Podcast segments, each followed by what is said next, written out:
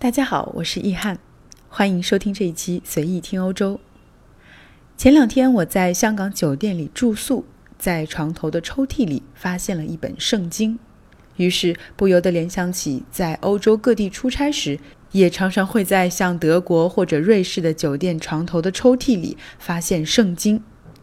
这些圣经的版本不尽相同。但大多是黑色或者酒红色的硬壳封面，用烫金的字体写着 “Holy Bible”，下方还印有一盏灯的标志。它们静静地躺在空空的抽屉里。在中国的风俗习惯里，常常会把一些神学或者宗教类的字符放在一些特殊的场所，起到辟邪镇灾的作用。那么，在欧洲酒店房间里的这些圣经是给谁准备的？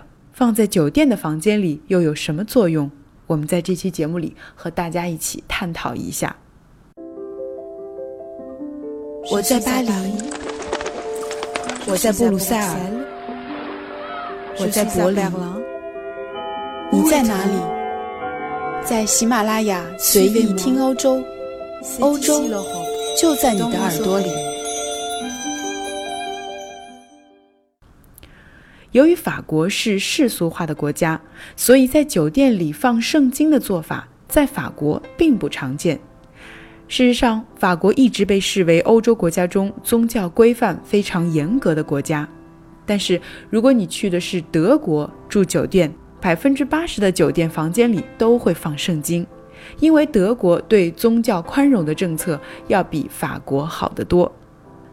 即便如此，也并没有任何法律规定必须要在酒店里放圣经，这种行为也不会被计入酒店星级评判的标准，算是一种酒店服务，为客人提供方便。这种做法在宗教自由的国家已经较为普遍，在美国，酒店中备有圣经已经成为跨越美国几代人的习惯，逐渐被认为是酒店的必备品。而在我国的台湾和香港等地区，很多酒店的床头柜里也会有圣经。说到这里，就不得不聊到发生在美国俄亥俄州的故事。据说，一个饱受欺凌的绝望的黑人男孩曾经想开枪自杀，但是没有成功。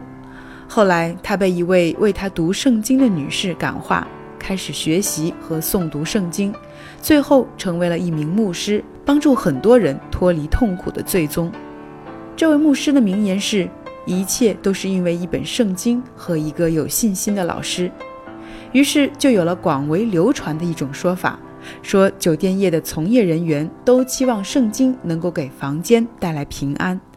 酒店往往在远离家乡的地方，在外旅行的灵魂常常会感到孤单，所以一本圣经能够给人带来慰藉。也能阻止一些绝望和极端的想法。渐渐的，甚至有了酒店业习惯在曾经出过事的房间里翻到圣经的某一页来镇压阴灵的说法。这种说法显然是根据前面的故事衍生而来的，并没有实际的依据。不过，在床头对未知的旅客放一本圣经，的确是希望那些不认识神的人都有接触福音的机会，也能得到更多的护佑。负责对酒店发放圣经的，其实是一个在全球范围内分布范围很广的 NGO 组织，叫做国际机电会。它的标志就是一盏灯。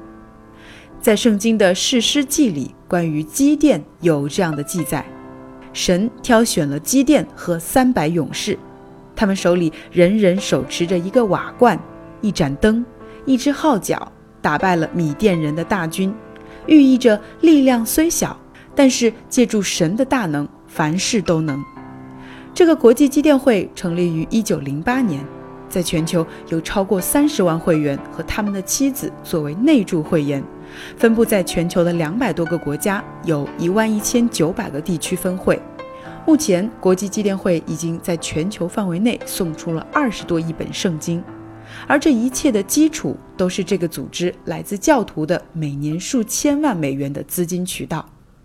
如今，基甸指的是新教的各个教派和天主教的商界和学界中愿意为基督做见证的人。每一个基甸都是当地教会的成员，并且与所有的新教教派的教堂进行合作。在欧洲，新教在德国等国家有着较强的势力，所以国际机电会已经对德国的宾馆、医院、学校等机构发放了一千八百万本圣经。从这个角度说，大部分欧洲酒店里的圣经都是国际机电会的传教行为。不过，在全球的范围内，国际机电会并不是没有来自其他宗教的竞争。在一些不同宗教的国家，酒店的床头里放的不一定是圣经，可能还会有古兰经、英文佛经，甚至摩门经等等。这些做法就是酒店提供的方便客人过宗教生活的服务了。但是，如果你来到欧洲，不管是在法国的美国连锁酒店集团里，还是像在德国、瑞士这些宗教自由的欧洲国家，你多半都会在入住酒店的房间里看到圣经。不管你是否是信徒，信仰的是哪个宗教，都不妨带着包容的心态接受它。胆小的客人大可不必想太多。外出旅行本来就是舟车劳顿，不必再背上任何心理负担。如果你看到圣经，就把它看作是诱护自己。为劳累的身心赋予宁静的能量吧。感谢您收听《随意听欧洲》，我们下期节目不见不散。